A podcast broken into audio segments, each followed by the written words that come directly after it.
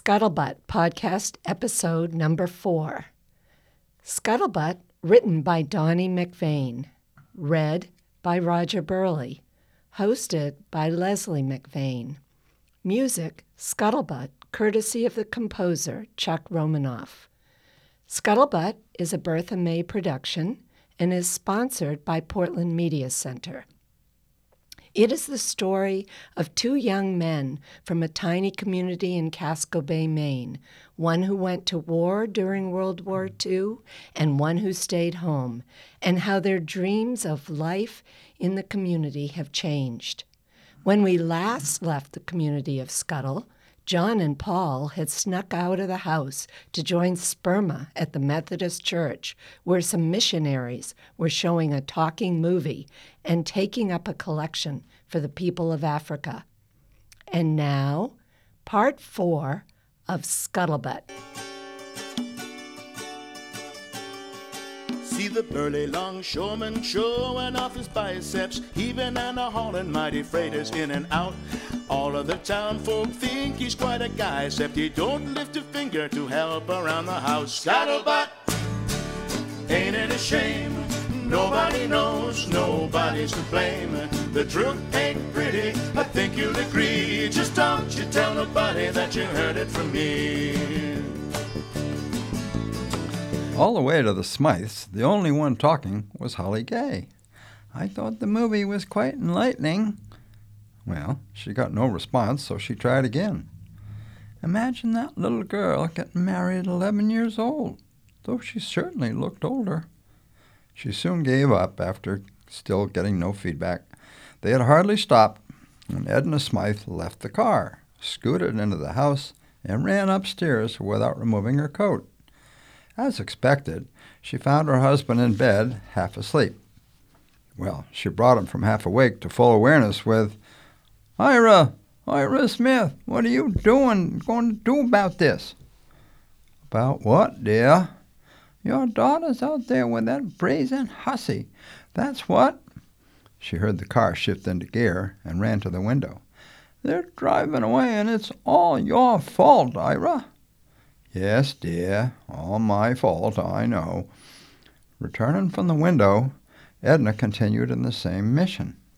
You've got to save your baby, Ira. There's no two ways about it. Oh, you're right, dear. I'll talk to her tomorrow. That sounds just like you, Ira. Put it off till tomorrow. You will get out of that bed and go save your daughter right now. She flounced from the room. Having heard something about the beach, Ira went looking for them. He stumbled on the so called beach party, coming into earshot just after Rain had finished a hard to believe story about a beach party she'd attended in Connecticut. Holly Gay had heard of skinny dipping, but could hardly believe that it was with both sexes. This night, she had cheated a bit by staying well away from the other two. Then she got out of the water before Rain and Sperma when they finally emerged, Holly Gay looked everywhere, but at either of them, though it was too dark to tell one from the other. The spruced up campfire revealed an approaching man. Rain gave a small shriek that was typical, and the man stopped right in his tracks. He said, It's only me. Don't be alarmed. He commenced to walk in their way again. If he had been a few minutes earlier, Sperm and Rain would have been caught with their uh, pants down. Holly Gay thought about that and decided it would not have bothered either one of them one iota. She had no idea, though, how her father might have reacted. Holly Gay announced his arrival. It's Daddy. Is there anything wrong? Nope, just that your Aunt Lydia isn't well, and we're going to drive down to go see her tomorrow. If we go away, where is Rain going to stay? Holly Gay sounded distressed. Before Ira could answer, Rain informed them that they needn't worry about her. She'd take care of herself. Well, probably should take that car home and pack it for the trip. But he didn't seem too sure of himself. Rain slapped the keys into Ira's hand and said, I'll pack and move out in the morning. Thank you for having me, Mr. Smythe. Would you like a hot dog before you go? At the parsonage, They were drinking unspiked fruit punch that Mrs. Titherington had thoughtfully provided, and the drink only added to the missionary's disappointment in the Scuttle. He also felt pretty down when he totaled up the collection. He announced the amount to the minister.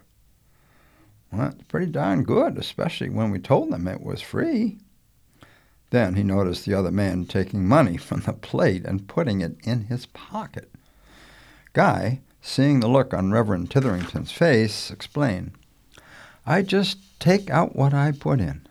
I do these shows all the time. There's no way I could afford to donate money to all of them. That was pretty impressive to watch you pull that pocket inside out, getting your money free. The younger man, thinking this a compliment, bragged, Just a trick of the trade. Your act of putting your purse in the plate, well, that was pretty effective, too. Hmm. The missionary took the purse out and passed it to the minister. Oh, no, that goes in the collection. Guy pulled out 37 cents from the purse and finished out and fished out a check. Holding a check, he said, What's this, your whole week's pay? Actually, that was my whole two weeks' pay. He had a defeated look as he laughed. I forgot it was in there. Guess I'll be looking for work the next couple of weeks. Sometimes I fill in as a stern man on a lobster boat, and that helps us keep our heads above water. I get paid pretty well for that, usually $10 a day for a full 8 to 10 hours hauling traps. But it's awful hard work, and usually the bait stinks to high heaven, so I'm half sick all day. I don't know how much longer I can handle it. We do need the money badly, and the lobstermen do really need help at times when their regular crewmen can't go for whatever reason. It really slows up the operation, and some sternmen have lots of reasons. He was shocked to see the missionary tearing up his contributed check. What are you doing? he demanded. That check was worthless, he said with a grin aimed at the old minister. If he had added the $62 in the plate, it would have more than doubled the collection. But old Minister Titherington would have had a hard two weeks. What are you talking about? That check was from my employers. It was as good as gold. A sprinkling of spit hit the missionary. Without a signature, it was worthless. Guess you'll just have to ask them for a new one. Justice Neil Dow showed up 15 minutes early next morning, looking like he was going on safari.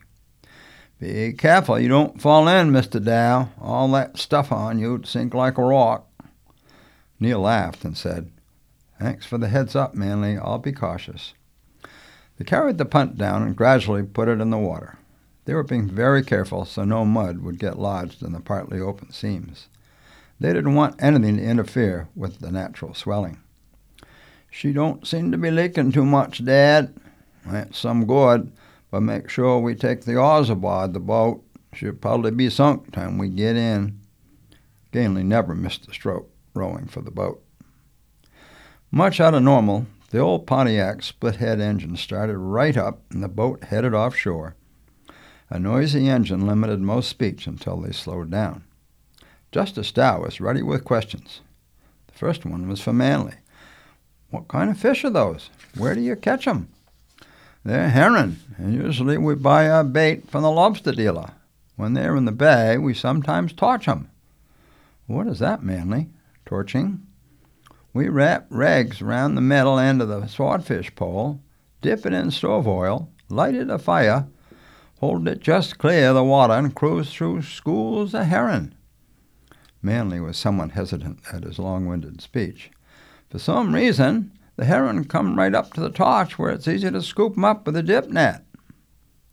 He moved over to the trap that had just come aboard and threw all the lobsters overboard. He baited the trap with a net bag of herring and slid it to the stern. The next trap had several lobsters that Manley measured with a brass device, and still they all netted up in the water. There was one big lobster, though, that Justice Dow knew was a keeper. Manley picked it up, turned it over, and then threw it back. Why did you throw that lobster back? It was certainly big enough. Ganley got to answer. She was a female with eggs, State law says return return 'em to the ocean immediately. Unlike many of our laws, this is a good one. The sun had been up some three hours when they all agreed it was time for something to eat. Neil Dow fished in his bag and came out with a boiled egg sandwich, commenting that he'd save his banana until later. Ganley had been watching the justice's actions and had to say, Good then Truly sent you some grub. You'd have been eaten by bait before the day was done. He passed over three sandwiches. She didn't know, so she only put a smidgen of mayo on them. Well, I don't know what a smidgen is, but it surely does taste some good. He'd been waiting to use some good since hearing it so often in the Down East Mainer's speech. You already told me, Manley, and I guess my age is catching up with me. You were in the Navy, am I right? On a destroyer in the Pacific? That's right, Mr. Dow. Manley took his last bite. We lost many destroyers. Did your ship have any problems? Eh, mostly of our own making, laughed Manley. Our executive officer was checking lifeboats and discovered rust on some exposed cans of survival rations. They were only rusted on the outside. The spam and the hardtack on the inside was perfect. Not that it mattered to the United States Navy. When the exec went up to the bridge, I gathered all them rusted cans I could carry and stuffed my locker full of 'em. When he got back, he ordered the rusted cans tossed overboard. Well, soon became obvious that this was not exactly a good idea. We was leaving a trail of cans floating behind our ship. Next, he ordered them opened, their contents thrown over, and the cans crushed. The men in the stern noticed commotion in their wake and it was the next day when the word was out. A carrier pilot reported a whole column of sharks was following a destroyer. The executive officer, Lieutenant Erg, claimed his horse was Hamburg when the skipper confronted him. Manley was on a roll. Only other thing worth mentioning was when a Japanese suicide plane appeared ahead of our ship and gave every indication that we was his target. Every gun that could bear opened up but the little plane flew right past us. My battle station was the starboard wing of the bridge, and that plane looked so close I could almost touch it. I could see the pilot, and he looked like a scared kid. As it was getting well past us, there was the sound of a gun near to me. The skipper was standing there holding his 45 pistol, trying to get off another shot. That's when I realized it felt like I had a bee sting on my rear. Turned out the 45 shot had nicked a stanchion, and part of the bullet, it bit me. It probably wouldn't have been even broke the skin if I'd had underwear on. But when the battle station sounded, I was in the shower. That's why all there was time for was shot pants. Manley rambled on. When, uh, when wonder whatever become of that kid, there wasn't a bomb hitched to the plane that I could see, and when they send out suicide planes, I can't see them putting enough gas in them to get home. Can you? Anyhow, my tail got infected, and they give me a new drug called penicillin, and it was better, all better, in a week or so.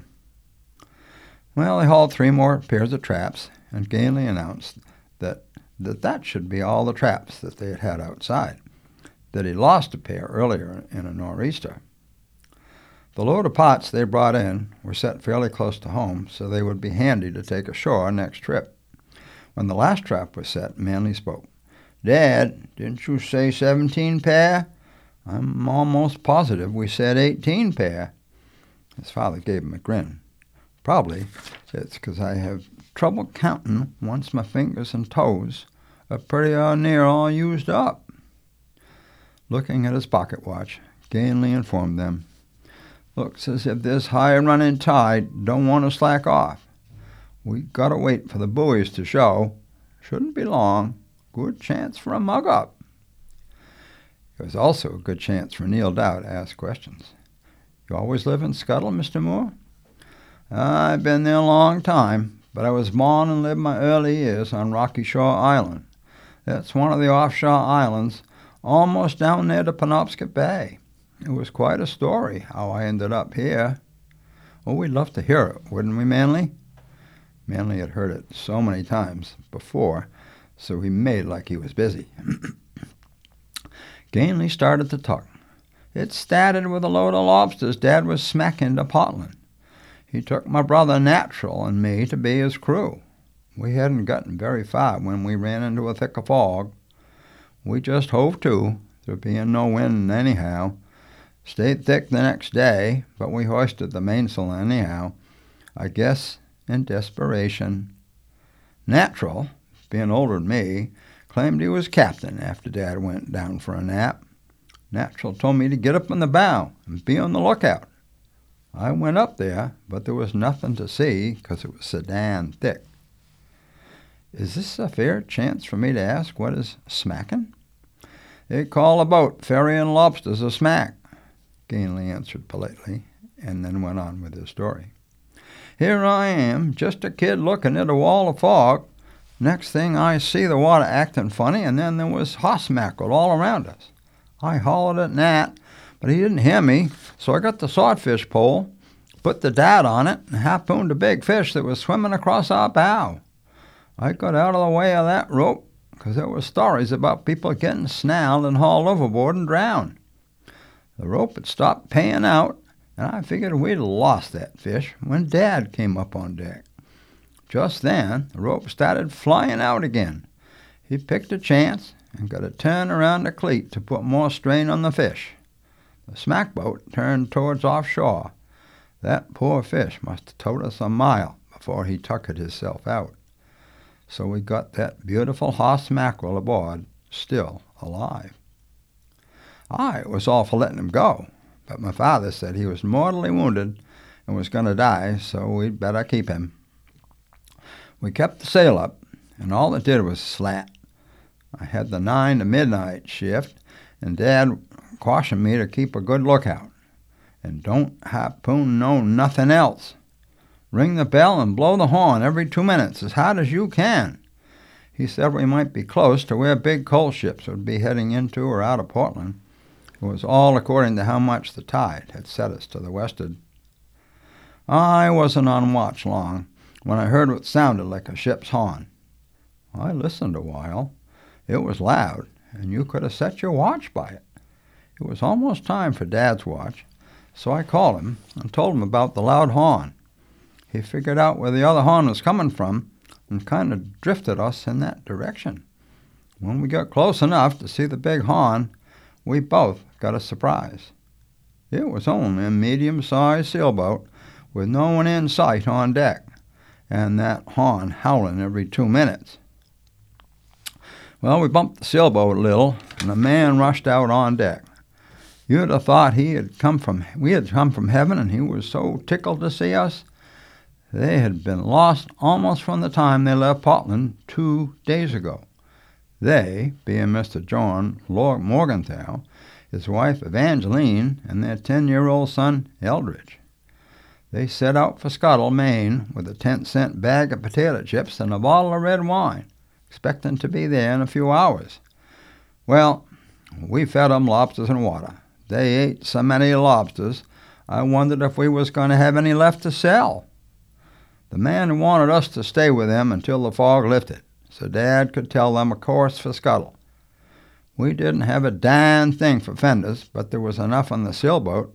We could have tied them a foot apart the whole length of her. Nine thirty the next morning, the sun was starting to pack its way through the dying fog. Gainley glanced over and saw that Justice Dow was still awake. Somehow, during the night, the men had agreed that I would go up on the sailboat and Dad would pick me up on the way home. They were acting like, with me piloting, everything would be under control. if they only knew how scared I was, they wouldn't have felt quite so secure. Actually, though, the trip in was very simple. All I had to do was stay to the right of the black buoys and the left of the red ones. It's a different world when you can see. The Morgenthaus lived in a great big house on the eastern point of Scuttle. They had people working there when we arrived. The first one I met was Henry Cousins. He was a little older than me, with his fingers all different lengths. He was a nice guy, but kind of standoffish. His mother Eva was a cook, and his baby sister Truly was just learning to walk. Then there was the head cook. She was old, and there was a young maid who never seemed to do much of anything. At first, I was as useful as a cat, but slowly I became a big brother, babysitter after Truly started walking, and got to be a challenge in the kitchen. Truly and I got to be buddies, and sometimes we did girl things, and other times we got dirty doing boy stuff. Mr. Morgenthau invited me back every summer, though I can't imagine why. Thinking back to when she was just a little toddler, I can't remember much, just that she was a very lively little girl. You knew that baby grew year by year until one summer when I arrived there, our little one had blossomed into a lovely young lady who knocked me some senseless. I knew from that moment she was my true love, but I was almost ten years older than Truly. How could it possibly work out? I did everything I could to prove my love to her. First thing I did was quit smoking, because she didn't like it. Started shaving at least once a day. Seemed like I spent half my life in the shower, sometimes as much as twice in one week. My mother told me about deodorant, so I started using that. My hat hung out on my sleeve till I was 26. At the birthday party, Truly reached over and gave me a light butterfly kiss right on my nose. I peeked at her mother, and she sort of smiled. That gave me hope, and for the next couple of years, I just bided my time. And when she graduated from high school, we started going together, and then things began to change. Instead of being her big brother, I became her 27 year old boyfriend. That 10 year space between our ages just then began to shrink to the point that I realized she was my superior in every way that mattered. After a while, Truly agreed to marry me. While I was still on my knees, she shocked me with, Took you long enough. I've been crazy about you since I first saw you. I was top to bottom, pot to starboard, fore and aft, and any other way you could imagine, crazy in love. To prove my love, I did things that I hope she noticed. You can see how far gone I was. To this day, I thank God for bringing her into my life. Well, Eldridge and I had kind of been buddies till I quit smoking. It seemed like after that he and I just drifted apart. Then it might have been somehow connected to Truly. He just might have been jealous. Some buoy starting to show. Manley sounded gruff. He didn't appreciate men who liked to hear about his mother. Truly was not public property. We'll probably only take up another forty or so. I can feel she's got a little water in her. Looking over at Justice Dow, Ganley explained, This old girl is getting some years on her, and just about all wooden boats gets weak in the garboards and leaks some. Well, is there a pump? That handle over there is a pitcher pump that sucks out the bilge water. Ain't much of a rig, but it's all we got. Okay if I pump a while? He was reaching for the pump handle. Be my guest. They hauled and piled on a load of unbaited traps. Ganley steered into his cove and drove the bow up on the mostly sand beach at slow speed. He and Manley began throwing the round top traps overboard, each one thrown over a different side of the boat. A man's voice was heard. Hello, Ganley, and I do believe that big guy is Manley. Welcome home, young man. And do I see a third member of the crew of the good ship Say When? He does have a license, right? Well, I know you're kidding, Bobby, but it wouldn't surprise me one stinking bit for Augusta to come up with something like that. Uh, they already did, Ganley. Anyone in the boat that assists in the operation shall have a current sea and shore fisheries license. I'm going to have to write him up. Well, go ahead, but I'm betting you end up with egg on your face. Ganley threw the last trap off as if he was mad at it. What are you talking about, Ganley? Do you dispute the fact that this fellow was pumping out the boat? Young warden was now over his ankle high shoes as he tried to get closer to the say when. Bobby, do you th- know, you think what will happen when the newspaper find out that you've arrested Justice Neil Dow, a member of the U.S. Supreme Court? Well, Justice Dow was trying to stop Ganley. Um, I'm a member of the New Jersey Supreme Court, and if I broke the law, I certainly should face the consequences. And the way the Maine warden reads it, I did break the law. While the justice was admitting his guilt, the warden was tearing up the complaint. Here now, what are you doing, young man?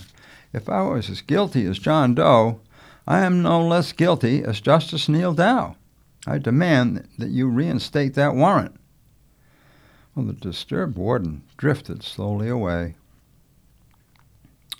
That afternoon, Truly awakened Ganley with word that the commissioner was on the phone. It was way out of the ordinary for her to interrupt his nap, and she informed the caller of this fact. You do know that most lobstermen are up and gone before dawn, so the only way they can catch up on sleep is to have a nap when it's available. I understand, and if this is a bad time to call, I'm very sorry, Mrs. Moore. It is Mrs. Moore, right? he added. You do have a young voice. Thank you. And here's Ganley. Hello, Commissioner. What can I do for you now? Well, first off, let me introduce myself. My name is John Dismukes, and my plan is to always be available to fishermen. Warden Smiley called me all upset. Seems as if he walked right into trouble. He said it ended up damned if he did and damned if he didn't. That's a tough one to get out of. Tell me, Mr. Moore, what can we do to defuse this problem? The commissioner went on. As I am new at this job, I'm sure this won't be my last mistake. It was entirely my doing.